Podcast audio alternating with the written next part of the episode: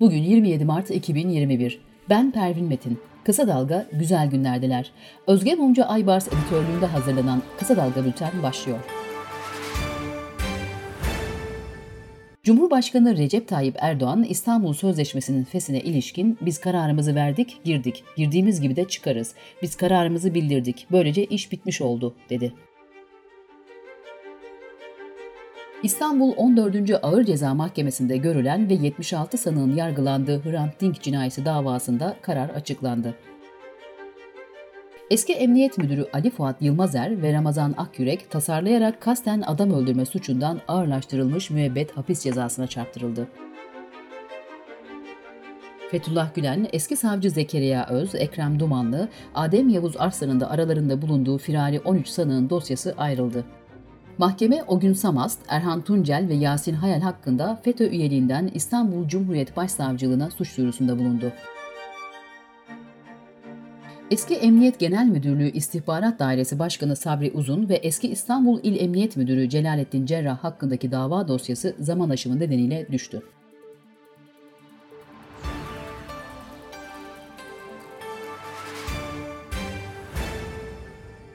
Dink ailesi tarafından kararın ardından yapılan yazılı açıklamada Hrant Dink'in tabutuna omuz vermiş dostlarımızın da gücüyle anlama, anlatma çabamızı ve hukuk mücadelemizi asla bırakmayacağız. Ta ki tüm mekanizma açığa çıkarılıp bir daha kullanılmayacak hale getirilene kadar denildi. Ailenin avukatları karara itiraz edeceklerini söyledi. CHP lideri Kemal Kılıçdaroğlu, siyasi partilerin kapatılmasını doğru bulmuyoruz.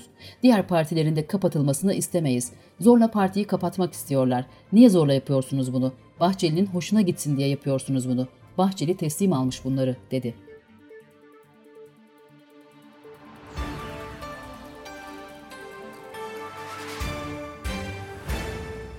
Boğaziçi Üniversitesi'nde önceki gün LGBT bayrağı gerekçesiyle gözaltına alınan 4 öğrenciye Çağlayan Adliyesi önünde destek verenlerden 30 kişi gözaltına alındı.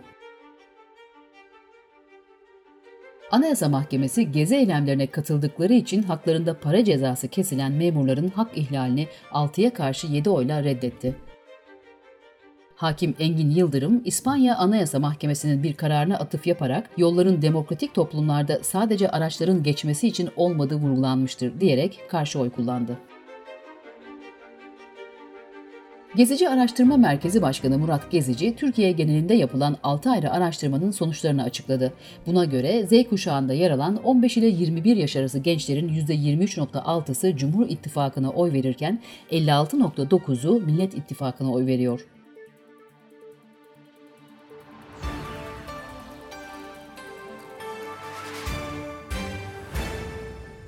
İçişleri Bakanlığı Bilecik'te bulunan billboardlarda İstanbul Sözleşmesi ile ilgili yer alan ifadelerden dolayı Bilecik Belediye Başkanı ve ilgililer hakkında soruşturma başlattığını duyurdu. Ankara Cumhuriyet Başsavcılığı, Fransa ile Türkiye arasında krize neden olan Hz. Muhammed'in karikatürlerinin yayınladığı Charlie Hebdo'nun dört yöneticisi hakkında Cumhurbaşkanı'na hakaret suçundan 4 yıla kadar hapis sistemiyle iddianame düzenledi. Covid-19 haberleriyle devam ediyoruz.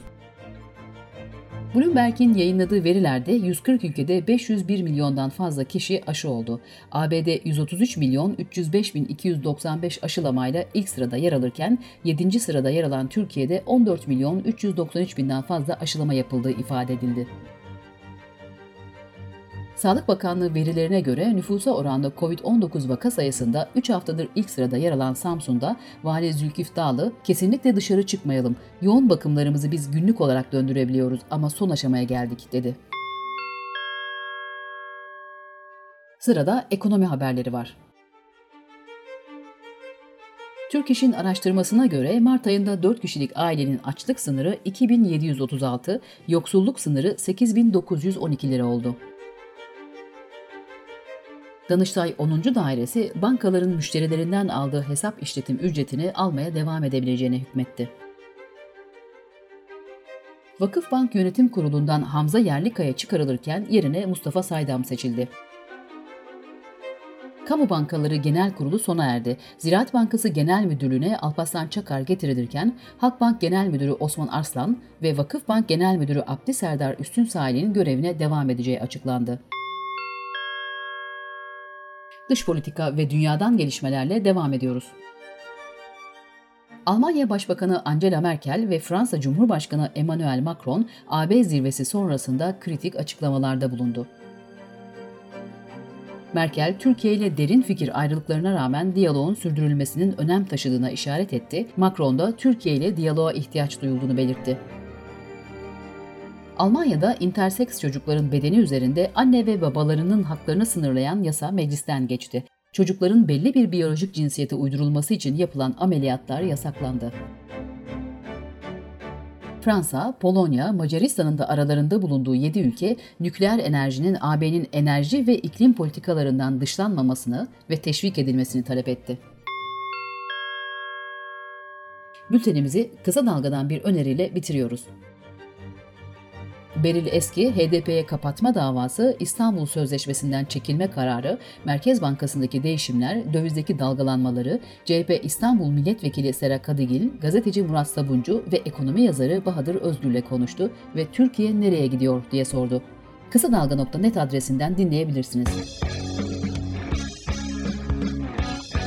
Gözünüz kulağınız bizde olsun. Kısa Dalga Medya.